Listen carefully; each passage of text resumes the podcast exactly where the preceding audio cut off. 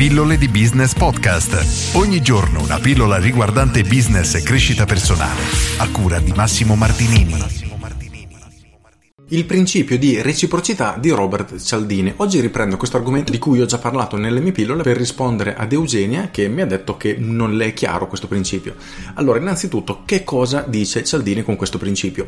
Per spiegarlo in maniera veramente semplice, in soldoni, lui dice che nel momento che una persona ci fa un favore, noi ci sentiamo in debito nei confronti di questa persona e questo sentirci in debito ci porta a compiere delle azioni che in alcuni casi non vorremmo fare, non vorremmo compiere e utilizzato in maniera tra virgolette illecita o furba permette alle persone di compiere effettivamente dei raggiri o semplicemente di spingere le persone a fare delle azioni che non vorrebbero. Per spiegare questo concetto vi racconto un'esperienza che mi è successa personalmente con mio suocero, eravamo in uno di quei mercatini pieno di stand con prodotti tradizionali, principalmente italiani in quell'occasione, ma il concetto non cambia e praticamente mio suocero non voleva avvicinarsi a nessuno di questi stand perché voleva evitare di assaggiare qualunque tipo di prodotto, perché nel momento che una persona gli faceva assaggiare assaggiare qualcosa, lui si sentiva semplicemente obbligato ad acquistare quella cosa anche se non gli piaceva.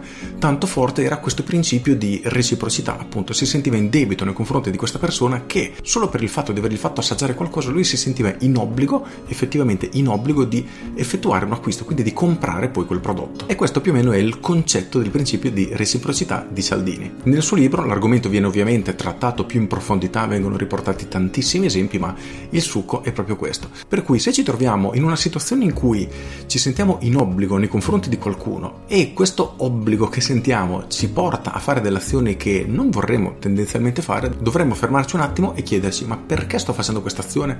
Forse la persona che mi ha fatto questo favore, come ad esempio l'assaggio di un piatto tipico regionale, è stato fatto volutamente per mettermi in una condizione di sentirmi in obbligo oppure effettivamente è stato semplicemente un caso? Perché nel primo caso è probabile che quell'azione sia stata fatta con un secondo fine.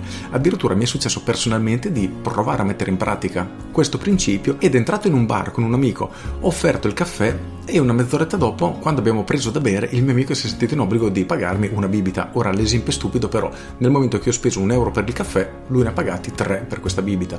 E ripeto, l'esempio è stupidissimo, però questa esperienza racchiude esattamente il concetto di Cialdini. Quindi noi potremmo volutamente fare delle azioni per mettere le persone in condizione di sentirsi in obbligo con noi e fargli fare qualcosa che non vorrebbero. Infatti tutti i principi di Cialdini sono estremamente, estremamente pericolosi.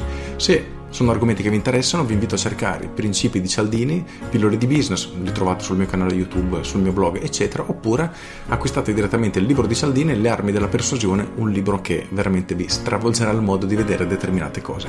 Con questo è tutto, io sono Massimo Martinini e ci sentiamo domani. Ciao!